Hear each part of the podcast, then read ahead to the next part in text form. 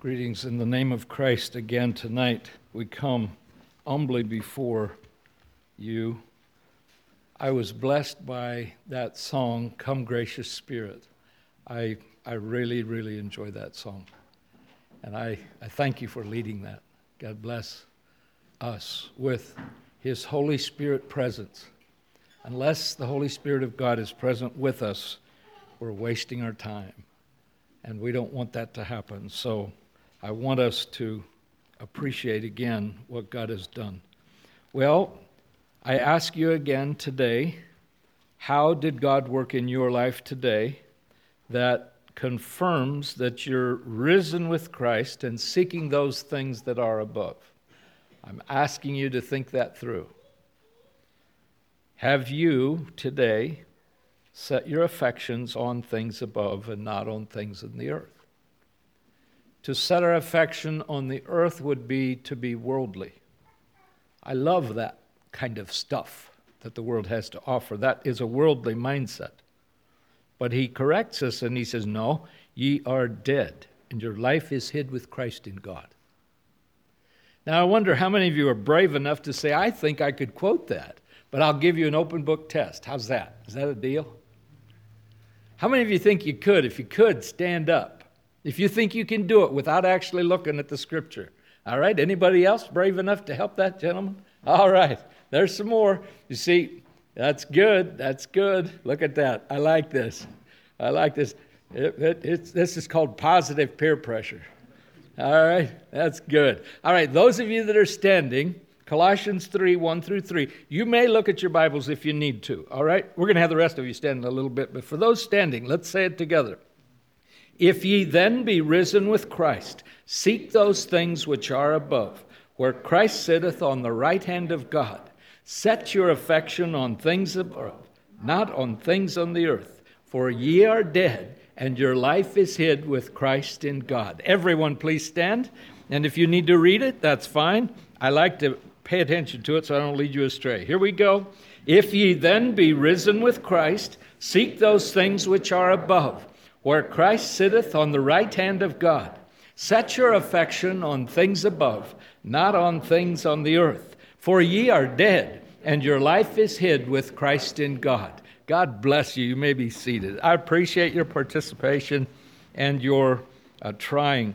And I notice, I don't want to stare, but I notice some of you could have stood and done it. God bless you. But I know how it is. Stage fright is real. And so you stand, and all of a sudden your mind goes blank. I get it. I understand. Please take your Bibles and turn with me to Ephesians chapter 5. Last night we were in Ephesians 4. Tonight, Ephesians chapter 5. I want us to think seriously about the relationship between husband and wife. It would be a message about the family there are many things to think about. I want to read starting at verse 18 in chapter 5 of Ephesians. Please follow along. And this is why that song really spoke to my heart tonight about asking God's Holy Spirit to come. It says, And be not drunk with wine wherein is excess, but be filled with the Spirit. Someone has said, Are you sure you want the Holy Spirit to, to be the, the leader in your life? He will demand control entirely. If He is going to be present in your heart, He will require total control. That's major. Because there's some things that I don't, I struggle to let go with once in a while. Be not drunk with wine. See, the analogy is when you take into your body alcohol, fermented drink, it affects all parts of your body. That's what happens. But don't be drunk with wine, especially with excess, but be filled with the Spirit. The implication is if the Holy Spirit comes into your heart and your life, all facets of your life will be affected. You can't have it any other way. That's the way it works. If you're going to declare that Jesus Christ is the Lord of your life, He will demand entire ownership. You need to think about that seriously. Let's move on. speaking to yourselves in psalms and hymns and spiritual songs, singing and making melody in your heart to the Lord, giving thanks always for all things unto God and the Father in the name of our Lord Jesus Christ, submitting yourselves one to another in the fear of God. Wives, submit yourselves unto your own husbands as unto the Lord. For the husband is the head of the wife, even as Christ is the head of the church, and he is the Savior of the body. Therefore, as the church is subject unto Christ, so let the wives to be to their own husbands in everything. Husbands, love your wives, even as Christ also loved the church and gave himself for it, that he might sanctify and cleanse it with the washing of the water by the word, that he might present it to himself a glorious church, not having spot or wrinkle or any such thing, but that it should be holy and without blemish. You see the concept of the Holy Spirit indwelling? The reason is because God wants entire ownership, that he might present to himself a glorious church, not having spot or wrinkle or any such thing, but that it should be holy and without blemish. So, in the same way, in the same manner, ought men to love their wives as their own bodies. He that loveth his wife loveth himself, for no man ever yet hated his own flesh but nourisheth and cherisheth it, even as the Lord the church. For we are members of his body, of his flesh, and of his bones. For this cause shall a man leave his father and mother, and shall be joined unto his wife, and they two shall be one flesh. This is a great mystery, but I speak concerning Christ and the church.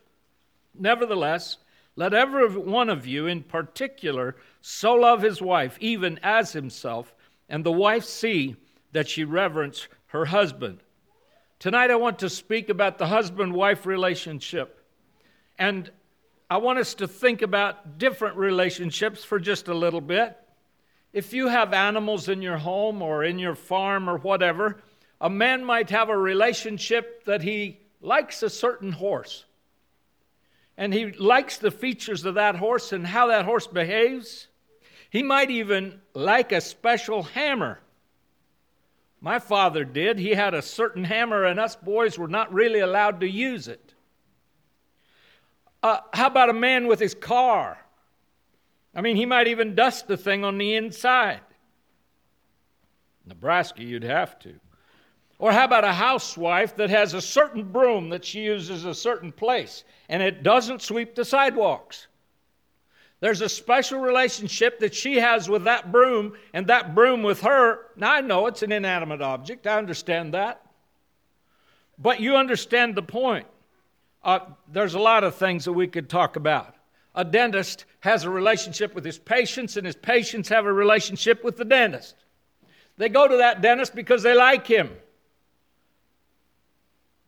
You're going to have pain, you want a nice person doing it. I guess teachers with their pupils. How many of you still remember looking back in your days at school and you think about a certain teacher and you get a warm feeling about that teacher and you appreciate now what that teacher did? Sure. That means you had a special connection to that person. It meant a lot to you. Now, listen, a hammer or a vacuum cleaner or something like that can't respond back. It's a machine, it's some kind of a tool. It's not a living thing, it's an inanimate object, it's non living. But human relationships are more than that. And they're more than a principle of just stewardship. So it's not as though one person owns another person. That's not it. It's not like an inanimate object. What about human relationships? Does the Bible have anything to say about those? You see, in our churches, we have homes and families and we teach and we preach that there ought to be good, solid homes that teach their children. We want to get into that later and get into some pretty practical things. Uh, we know that uh, during the period of time in which the Bible was written, there were no cars or no vacuum cleaners or no mechanical dishwashers or anything like that. But men have had tools for centuries. But since creation of man, there's always been human relationship once God created Eve. Tonight, I want us to focus on the human connection between a man and his wife, the wife and her husband. I want us all to understand that a husband is more than just a source of income for the wife's whims, things that need to happen in the home. And the wife is more than an object. That a husband and wife relationship is special, and in the Christian economy, in the New Testament, there are specifics. Now, you might be sitting here saying, Well, uh, listen, but you don't know it, but I'm not married. Well, I have some things for you tonight as well, and so I would ask you to listen. And I think it's important that we understand some concepts. In the beginning, man was created and he was alone. Go with me to Genesis chapter 2. In Genesis chapter 2, this is right, you know, right the very beginning of, of, of, the, of, of the creation period. And in verse 18, it says, in chapter 2, the Lord God said, It's not good that the man should be alone. It's not good. Now remember, he was he had nobody. No one. I will make him and help meet or suitable for him. And out of the ground the Lord God formed every beast of the field and every fowl of the air and brought them to Adam to see what he would call them. And whatsoever Adam called every living creature, that was the name thereof. And Adam gave names to all the cattle, to the fowl of the air, to every beast of the field. But for Adam, there was not found an help meet or suitable for him. The Lord God caused a deep sleep to fall upon Adam, and he slept, and he took one of his ribs and closed up the flesh instead thereof. And the rib which the Lord God had taken from the man made he a woman and brought her unto the man. And Adam said, I think he took a look and he said, Well, this is now bone of my bones and flesh of my flesh.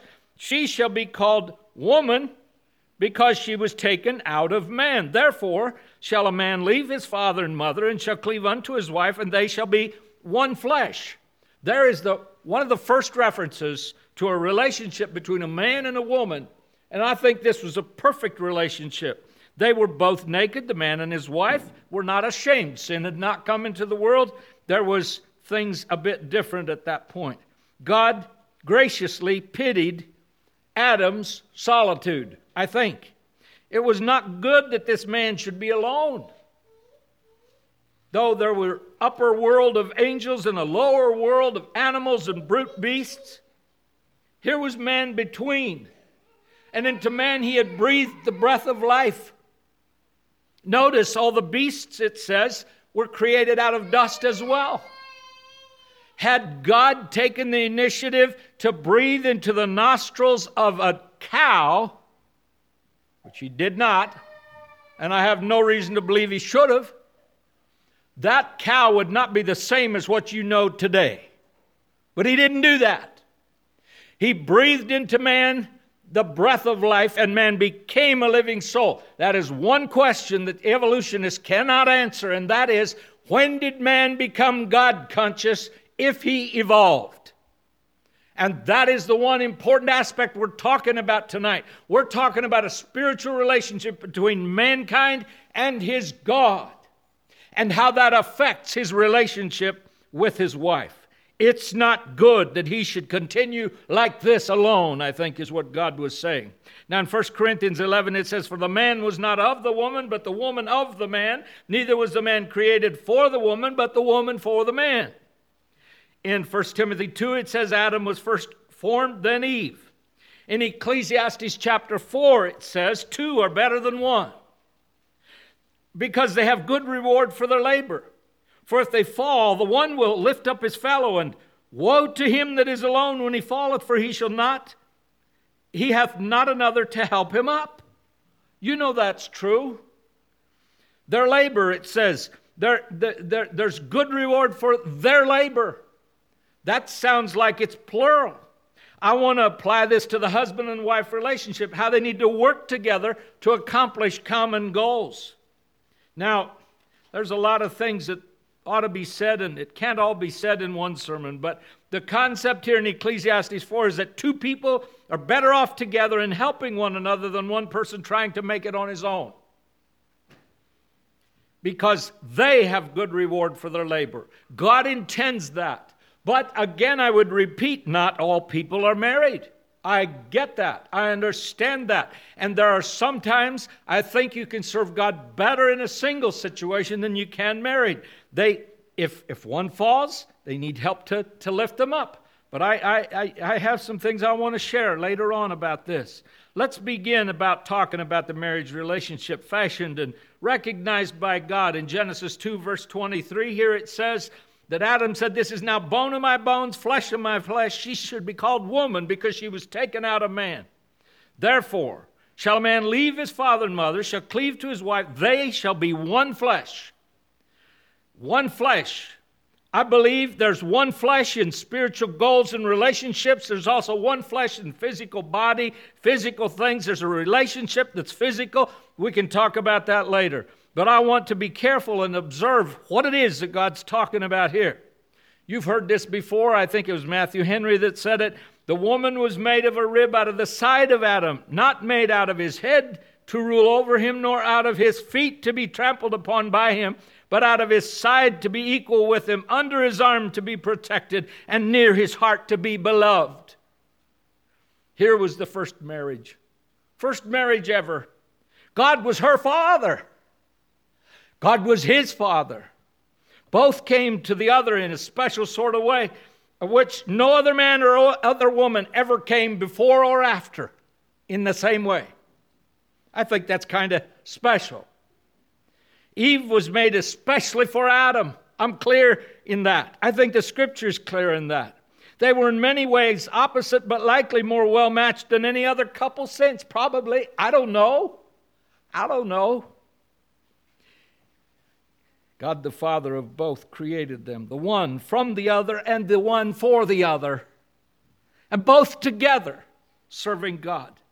Adam's immediate response was, This is now bone of my bones. I know there's a lot of jokes that are made that are cruel about husband wife relationships. And I think they're wrong.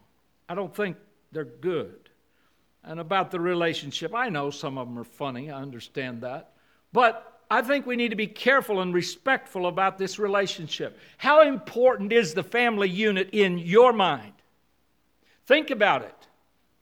Think about it. What would you want your children to be more than godly? What would you want? To become wealthy? In Proverbs 18, it says, Whoso findeth a wife findeth a good thing and obtaineth favor of the Lord. I, I Psalm 9, uh, Proverbs 19, houses and riches are the inheritance of fathers, and a prudent wife is from the Lord. I, I'm so thankful for a godly wife, and I say that because I feel that way. It is such a blessing. You know what I'm talking about. Who can find a virtuous woman? Her price is far above rubies. A virtuous woman is the crown of her husband. She maketh, but she that maketh ashamed is as rottenness in his bones. You see, we're not talking here about any woman. We're talking about one that is prudent, one that is virtuous. Virtuous means that there's inner qualities that we're referring to. Inner qualities. Prudence has to do with being circumspect, godliness. Again, let's go back to Ephesians chapter 5. Ephesians chapter 5, where we were earlier. I think it's important. Husbands, if you're here tonight, or if you're listening on the telephone, wives, if you're listening, if you have a husband, and if you don't have a husband, I would ask you to think about the principles that I'm teaching tonight through the scriptures. And if I am incorrect, please correct me. I stand corrected if I make errors. I'm not above error. The first of the three points I want to make is number one, there's submission, there's a general principle that governs. Number two, I think there is a specific submission, specifically in marriage. There are specific principles that govern. And number three, there's a headship order of who is in charge. I want to start with the first one. It's in verse 21 submission. Any human relationship is not possible to succeed if it's driven by pride. If there are two pride, proud people that come together, it's like they resist one another because the one thinks they're smarter than the other one, and the other one thinks is smarter than the one first. And they constantly go after each other because they're constantly fighting against each other because neither understands the principle of submission. This begins the discussion in verse 21 submitting yourselves one to another in the fear of God.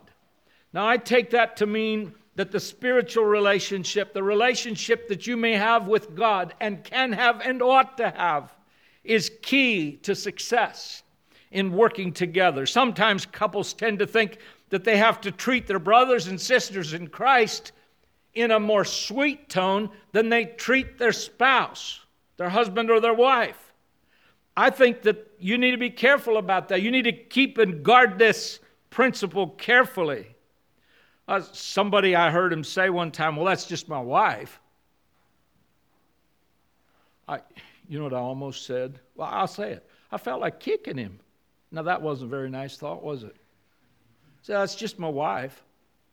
Well, now, wait a minute. Wait a minute. I don't think he had a real good attitude toward his wife. Now, I really didn't want to kick him. But you understand what I was thinking? Now, come on. I knew that man's wife, and she was a godly woman. That's not how to talk about your wife. That's not how to talk about your husband. No, it says in verse 21 it says, it says, submitting yourselves one to another in the fear of God. So you see both of yourselves as necessary to incorporate humility and submission one to another in this unit and in this unification of, of principle and life. I want us to examine some scripture that teaches us how to treat others. How are we supposed to treat others? above all others, human relationships. These, these concerns ought to be first in our mind and they ought to be first practiced in our homes. Respect, consideration, kindness. Uh, men, we fall down in that area sometimes. Maybe I should just not say we. Sometimes I fall down in that area because I've got so many things I want to do. And I, I just quickly say something and it's not sounding real kind. How about this one? Having your best manners. Sometimes men can be kind of crude. Wives, I guess you've noticed that. It's true. We men ought to think about that. Manners. How about politeness? submitting yourselves one to another, willing to be the servant for the other. And this works two ways. You say, again, I'm not married. Listen to me. Submission is an attitude of the heart that can be incorporated into all aspects of life, whether there's marriage or not. Courteousness.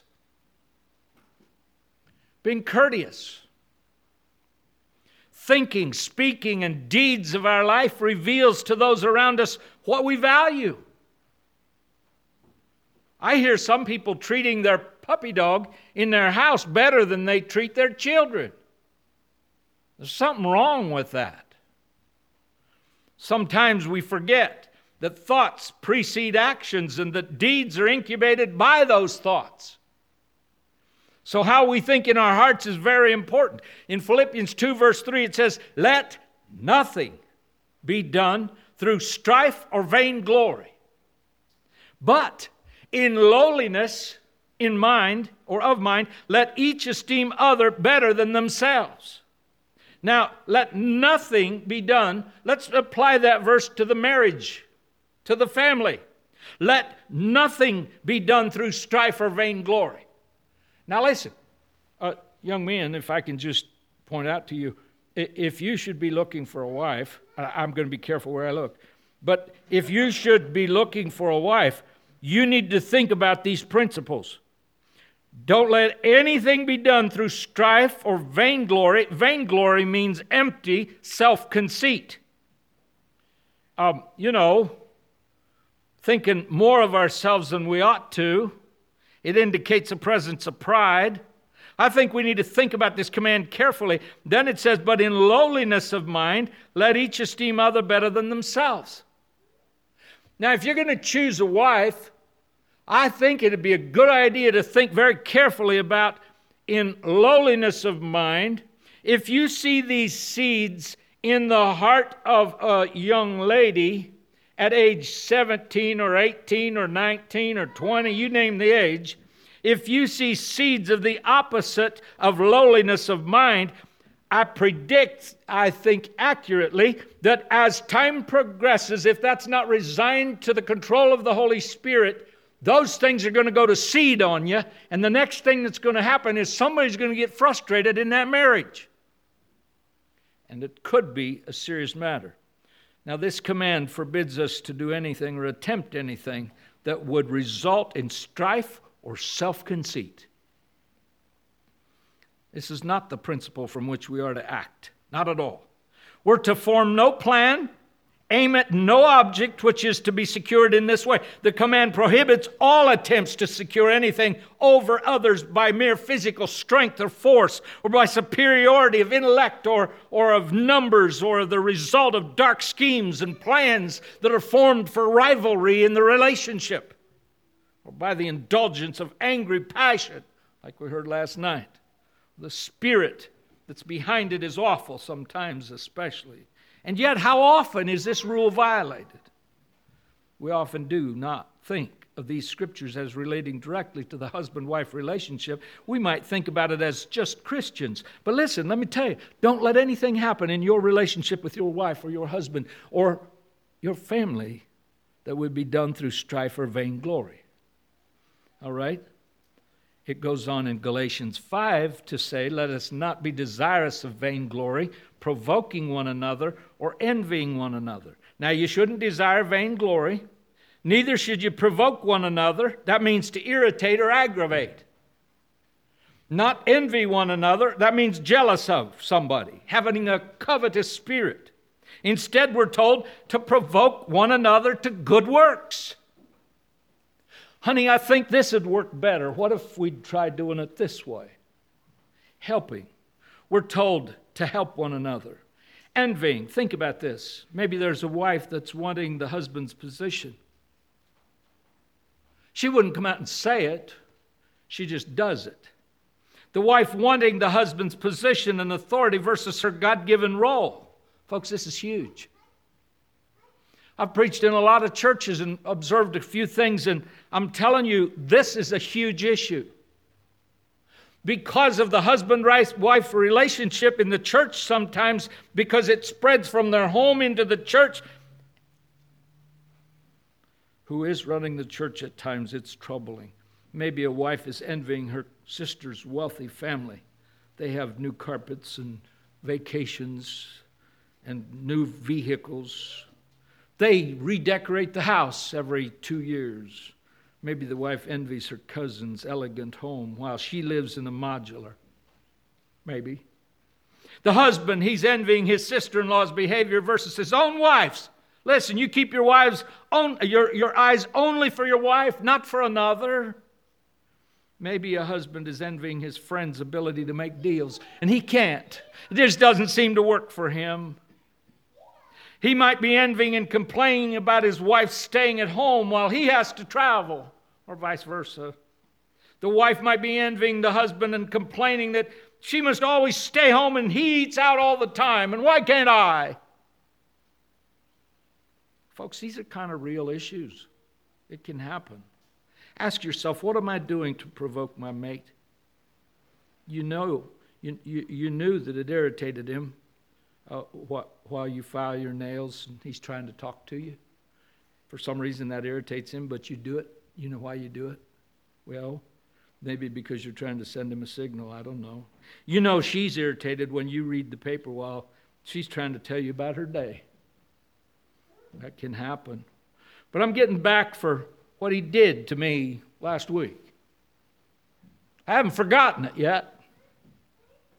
In 1 Peter chapter 5, it says, Likewise, ye younger, submit yourselves to the elder. Yea, all of you be subject one to another. And folks, I take that to mean that it even extends into the family.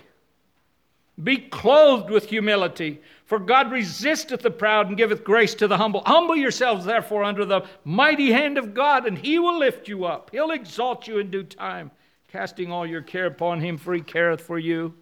How does humility display itself, you think? When the husband wife relationship is wearing humility as the garment that he's supposed to be and she's supposed to be tied with securely. It means literally to be clothed with humility. It means to be tied fast in a fast knot, tied on. Love can rule the home and serve each other. It's a pleasure. Romans 12 says, Be kindly affectioned one to another with brotherly love and honor, preferring one another. Uh, what example are you to the children if you are snipping at each other and snapping at each other? So, the first point I have is mutual submission. Second thing I want us to notice in verse 22 Wives, submit yourselves unto your own husbands as unto the Lord. There's a specific submission. Now, if you're without a husband or without a wife, you're without a, pos, a, a, a partner, I think it's possible for you to have a godly, submissive spirit so that should God bring someone in your life, you're prepared to move forward.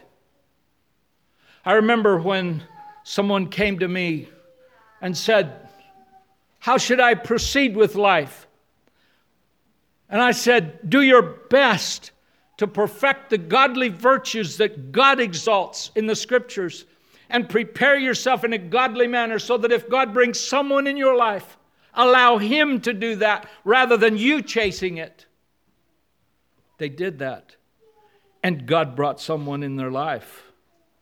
Wives, submit yourselves. So if you don't find a partner at this point, work on the concept of submission, whether it's male or female, having a godly attitude so that there's resource within, so that you can reach deep inside your soul when things go hard and wrong. The command here is to submit oneself, to be under obedience. It's a matter of your will. I know it's not easy sometimes, but it is required of God. That's what it says. Wives, submit yourselves. It's an act of your will. And then it says, unto your own husbands. Now, go with me to Titus chapter 2. We'll go there for just a brief moment and then we'll come back again. But in Titus chapter 2 and verse 3, it says, The aged women likewise aged women. Listen, let me tell you something. Marriage is not a total fulfillment for, for serving God. In other words, you can find fulfillment in life without marriage. If your goal is to please God, you desire God's will in your life, and you can be submissive and godly and a, a, a warm person that can encourage others around you and you can be an aid to them at times. Um, it says in Titus 2 3, the aged women likewise, that they be in behavior as becometh holiness. It, the use of the word becometh there, it's not as though that this is a progression. I am becoming holiness. That's not it. The concept is uh, you've heard someone, uh, maybe the ladies say one to another, Oh, that sweater is so becoming, it's just your color. That's the concept. Now look at it. That they be in behavior as becometh holiness. So your behavior is becoming to holiness. It's attractive. Your character is such that it contributes and, and it, it, it, it, it builds up the concept of holiness. Uh, not false accusers, not given to much wine, teachers of good things. Verse 4 that they may teach the young women to be sober. Now, listen, all right? So, if you do not have a partner, you may teach the younger women to be able to be sober, to help to teach them how and show them. Sometimes from a distance, you can see better what ought to happen in that relationship than those that are close by. To love their husbands, to love their children, to be discreet, chaste, keepers at home, good, obedient to their own husbands. I think that is a key principle that the word of God be not blasphemed. Listen, wives, those of you that have a husband, you are commanded to be respectful and honor your own husband. There are ways that you can talk with your husband and ask questions about various things in life that will contribute to building him up and building you up at the same time. The unsaved misunderstand this teaching. They think it's a terrible thing that we put women down like this. The equal rights movement, the national organization of women, they don't understand this concept of all. You know why? Because they don't understand the concept of the lordship of Jesus Christ. They don't get it. And how could they? In Colossians 3:18 it says wives submit yourselves unto your own husbands as it is fit in the Lord. So important. 1 Peter 3 1 Likewise, ye wives, be in subjection to your own husbands. That wording is critical. The subjection and submission is illustrated in the submission that the Christian has to the Lord Jesus Christ and the church and the concept there. The wife has one husband, and it is to that husband that she's required to show her submission and her allegiance and her dedication to. She withdraws from the leadership role. She might be a better leader than he, but she withdraws deliberately because she knows that's not her God given role. There might be times that they close the bedroom door and they have a discussion, and father and mother talk about various things, but she's willing, a submissive woman is willing to withdraw from the leadership role. I think it's important to catch that. It's to that husband that she's required to show her submission. She does not act as the leader. She will make statements like, Let me ask my husband. That's right. She organizes the home, she's acting under his authority. She rejects the opportunity to be in charge, even if the husband is not the best leader. She can help him and, and, and guide in principle, helping and, and supporting, but she's not the head of the home. By this, she gives the home order and structure. She clearly avoids situations where she can act like she's in control.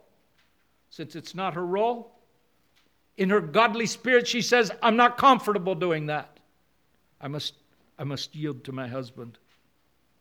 The third one I have is headship order.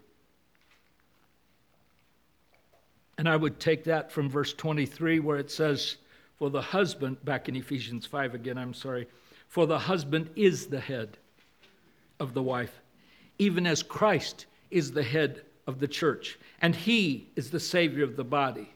Now in 1 Corinthians 11, you know how it says, The head of every man is Christ, the head of the woman is the man, and the head of Christ is God. That's God's universal order. That, that's just the way God created it. The sense is that she's subordinate to him in all circumstances, in her demeanor, how she clothes her body, her conversation, her conduct, her conduct in public, and the family circle should recognize that she truly is in subordination to him. She's not inferior in spiritual value in any way. In fact, it says, I think, in the book of Galatians, in Christ we're neither male nor female. But she's inferior, or I would rather use the word lesser, in responsibility in home matters. Her husband is her head. She finds security in the honorable order that's prescribed by God, and she wants to honor that order because it's becoming to holiness of Jesus Christ, it's said that he is the head of the church. In Colossians, he is the head of the body, the church, who is the beginning, the firstborn from the dead, that in all things he might have the preeminence. Allow me to deviate for just a little bit. The Catholic Church made a serious error. They elevated the church above the Scripture. And I'm telling you, the Scripture is Jesus Christ in print. That's what I believe. And I think it clearly gives us direction. And the church ought not vote on things that are clear in the scripture, vote to negate them, or decide, shall we do this or shall we not? No. Christ is the head. And in the same way, we have a headship order that God has declared for the home as well. Just as it's improper for the church to ignore the commands of Christ in Scripture. In the same way, it's improper for the wife to take her own way, ignore the wishes of her husband, and the head of the home being ignored. The husband is clearly the head in this husband wife relationship. He needs to take leadership. How can he take leadership? What kinds of things can a father do to build up his family? I want to give you some practical things. If you're considering starting a family, finding a mate, look for some of these qualities as possibilities in that person, male or female. Look at it both ways.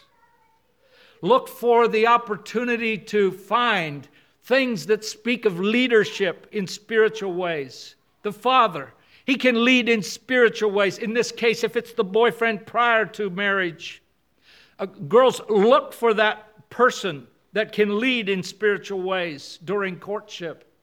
Making choices that have to do with values that would point to a godly home so that later in life you will not regret what you've made as a decision that you have to live with. Uh, the leader in the home can discuss spiritual matters to discover what each other believe and and what they see as spiritual goals and objectives. You can spend time together praying. I, again, uh, our son was dating a girl from Indiana, and I had to check something in the basement, and I walked in on their prayer before they hung up. That blessed my heart. Another time I I used to have a lot of trouble with my back, and I was laying on the bed and probably laying on ice, I don't remember. Son walked in, he said, Dad, can I come in and talk to you? I said, Well, sure. Came in and talked to me. He laid down beside me, and this is just enough about to make me cry, folks. But he said, Dad, I want to know what you think about my girlfriend. Boy, I tell you what, that just made my heart swell. I said, Well, God bless you, son. And I went on to tell him. I thought he'd made a wise choice, and it's proven to be a wise choice. I want you to be able to think about how that you need to see someone that can discuss what you anticipate in home life. How well you want the home to run? I think you ought to be able to discuss scripture. What do you think about this passage? What, do you, what did you think about the Sunday school lesson? The, folks, listen, these are not bad things to think about prior to marriage. How about courtesy and politeness? Think about it. Guys, think about it. The next thing I have is the father can lead in family worship. Times when the Bible is read, I know you probably start with Bible stories when the children are young. My father advised us before we had our first child pray like Hannah did that God would give you wisdom how to lead that child. Sing together. Make prayer a routine so that the children are used to that. Then, as the family grows and gets a little older, you can help them with schoolwork, Dad. You can help them with their memory work. The children need help sometimes. You can review their flashcards or their word recognition cards. Show interest in their schoolwork and their homework. And don't you go saying things like, yeah, that teacher, I don't understand why they make you do that. Oh, you just destroyed. Don't you do that. But Davy never told me to say that.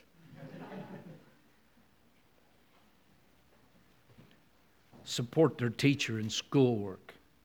There might be times that the teacher didn't understand everything, but you're going to have to support your teacher and seek to understand. And then as you get further in the family, there might be times you need to share the load in the house duties, especially when the wife is overwhelmed with her duty. Don't just come in and plop in the La-Z-Boy and, and, and just say, Well, uh, where's my slippers? Somebody get my slippers. Uh, you know, it's probably appropriate sometimes, but be a little careful. What about the dishes? Mama, she's been washing dishes three times a day for how long? I know. I don't like to wash dishes either. Laundry? What about the vacuuming? You can sure run that vacuum cleaner, can't you? Here's one Fathers, you need to lead in child discipline.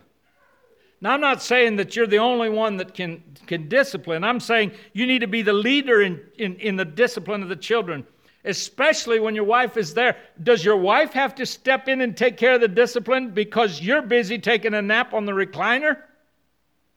Or is it your job? I think it's your job. Or when you're visiting at a social function someplace, are you aware as a father, as a husband? Are you paying attention where the children are? What are they doing? You remember what you were like when you were a child that age. There were some times your parents should have checked on you too, right? Uh huh. Number five, I have here take the lead in relating life of the family to godly purchases. My wife and I decided a long time before our children could even understand much, that we wanted to invest in a good set of Bible story books. We, sti- we still have those books, don't we? The grandchildren are reading them now. We're reading them to the grandchildren some. Godly books. You know, I'm troubled about some of the CCM. You know what that is, don't you? Contemporary Christian music. I'm troubled by some of the style of music that's attractive that's a whole big subject. You can destroy the values of your home by bringing certain kinds of music into your home and introducing your children to the wrong music. I think it ought to be consistent with godly values. It becomes holiness, it's becoming to holiness. Godly music, godly recreation. Yes, you need times. You go out there and I still remember times when my dad came out there and pitched a softball. I had no idea he could pitch like that. He struck me out. There's once in a while you might need to take your wife out, go out to eat. It's okay. I don't think you ought to get extravagant about that. I don't think you ought to make it a financial burden. I think you ought to be careful to live within your means. I'm not telling you that you need to do it every week. I'm just saying that your wife would enjoy a break once in a while. You're away from home all the time. I tell my wife all the time. I said, well, so was driving to Virginia. I said, where do you want to eat today? Oh, I don't care, wherever you want to. So listen, honey, I, I'm away from home oftentimes. I got to choose to eat at Arby's or some other place wherever I can pull a truck in. You decide. No, you decide. Oh, does it ever happen like that in your house? I never know where to go for sure. But I usually can't go wrong if I choose Cracker Barrel. So there we got it. Plug for Cracker Barrel but live within your means. I know some people who can't afford to eat out. They shouldn't. They don't have the money. Uh, uh, don't go buying some new car and sign your name to the ticket, and then you got you get the payments for how long? You don't have the cash. Think about it. Oftentimes, the anticipation of something is greater than the possession of it, especially when you marry debt by signing your name. I think you ought to lead your family. This is a ticklish one. Uh, fathers and mothers, I think you should lead your family in discussing current issues as you're eating your meals. You know, I saw something in town today, and, and I, it reminded me of this. So you rehearse it, you're careful. You don't run other people down, especially not in the church. You're careful about that but you're relating life to a godly behavior that somehow opens up communication that your children are willing and able and ready to discuss issues with their father and mother. That ought to happen. I know some cases where the children are not even free to talk with their mother and father because they're scared to. That's not good. You don't want to come to that point. You start this on a, on a level when the children are much lower and you work into that. Maintain a strong teen communication. I said teen communication. Maintain a strong one. Fathers and mothers, work hard to be good listeners. Listen. Share your heart with your children and, of course, with your wife. You know what I have for the last one? Love your children's mother. Father, you're going to have to take the lead in that. You're going to show them how you can love your wife. Even when there's times that you really don't feel like doing something special, you need to. Many in America have exalted the physical relationship above the spiritual. They've brought the physical up to such a high level. You can look at billboards, you can look at advertisements all over the place. And there are many things that are elevated above the spiritual relationship and it's physical. And I'm telling you, that's a mistake. That's not where you want to start a relationship in your marriage. Now, yes, the physical relationship is proper between a married man and a married woman. It's right and proper. Uh, Hebrews 13 4 says, Marriage is honorable and all, and the bed undefiled. There's nothing wrong with that. Prescribed within God's parameters. But whoremongers and adulterers, God will judge. We live, as someone has said, in a pornographic society in America, and our eyes and our minds are so numbed, it's sad. My subject tomorrow night is moral purity. Don't ever let a physical detail of life take priority over the spiritual elements that ought to become and becoming to holiness. I, am going to close in just a minute here. Go with me to Philippians chapter 3. I want to read a scripture. Philippians chapter 3, verse 4. Though I might also have confidence in the flesh, if any other man thinketh that he hath whereof he might trust in the flesh, I more, circumcised the eighth day of the stock of Israel of the tribe of Benjamin, and Hebrew of the Hebrews, as touching the law of Pharisee, concerning zeal, persecuting the church, touching the righteousness which is in the law, blameless. But what things were gained to me, those I counted loss for Christ. Yea, doubtless, and I count all things but loss for the excellency of the knowledge of Christ Jesus my Lord, for whom I have suffered the loss of all things, and do count them but dung, that I may win Christ and be found in him. Not having mine own righteousness, which is of the law, but that which is through the faith of Christ, the righteousness which is of God by faith, that I may know him. Fathers, is there anything better for your children to know you for than the desire to know Christ. There's nothing more valuable. Don't do anything to destroy that or damage that. That I may know him in the power of his resurrection, the fellowship of his sufferings, being made conformable to his death, if by any means I might attain unto the resurrection of the dead, not as though I had already attained. Don't go around and condemn your family. Be careful. I know there's a time for reprimand. I know that. And discipline. I get that. But don't keep your snoot so high in the air that you can't admit that you were wrong. Be careful.